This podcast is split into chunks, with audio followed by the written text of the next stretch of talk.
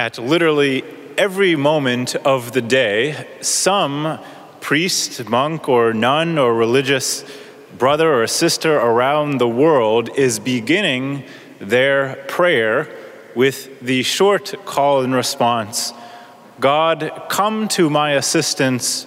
Lord, make haste to help me.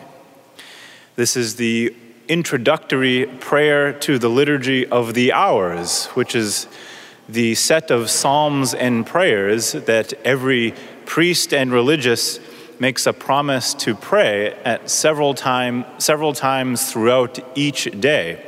And many laity join in this prayer as well.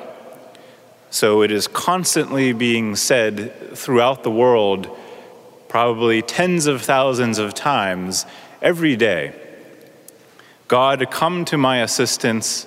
Lord, make haste to help me.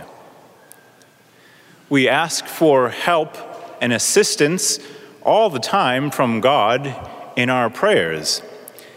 But perhaps we fear sometimes that it's impolite to ask God to hurry it up.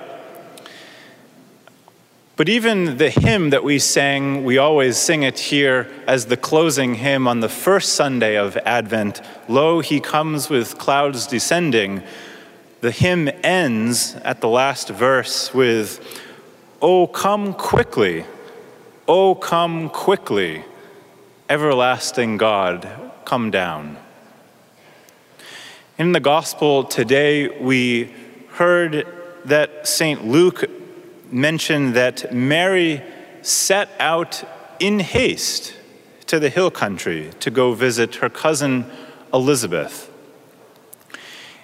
And when we hear Mary rushing out in haste, we should understand that it's not so much that she's in a rush, like being stressed out or having too many things to worry about at once, but we should understand in haste rather as an earnestness in fulfilling God's plan, an eagerness to do God's will. Mary's journey to visit Elizabeth was about 90 miles, and this would have taken her several days. And there's no mention in the gospel of her being accompanied by St. Joseph, like in other journeys.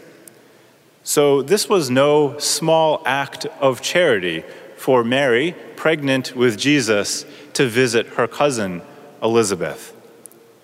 Mary is clearly earnest in fulfilling God's plan, eager to do his will. And so after she arrives, Elizabeth proclaims, Blessed are you who believed that what was spoken to you by the Lord would be fulfilled. And so in this encounter, Mary is revealed as a model of faith and a perfect disciple before Jesus is even born.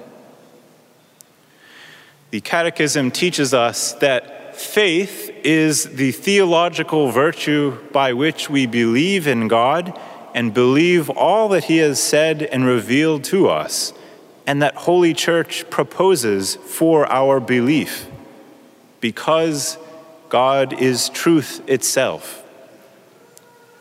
But as Mary shows us, faith is more than simply an intellectual assent to a series of propositions. True faith moves us to act. The Catechism continues its definition of faith. By faith, man freely commits his entire life to God. For this reason, the believer seeks to know and do God's will. The interior peace that we all seek is a direct fruit of our will being aligned with God's will. That is where true peace is found, when I have certainty that I'm doing God's will. But fulfilling God's plan is never complete so long as we're still living. and it demands God's continual help. In fact, one's faith may be measured by one's level of urgency in discovering and doing God's will. It's no accident that the church calls us to ponder Mary's perfect faith on the Sunday before Christmas.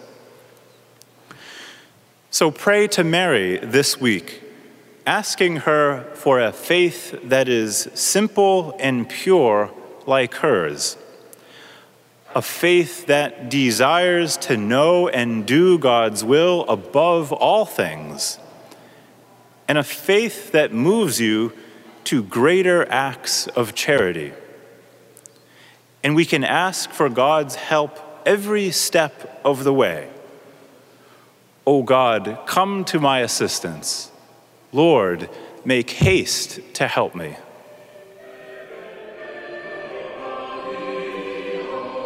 Thanks for listening to Within the Walls of St. Paul's Sunday Homilies. Please be sure to like us on Facebook and consider supporting us by visiting stpaulsharvardsquare.org. That's stpaulsharvardsquare.org. God bless and see you next time.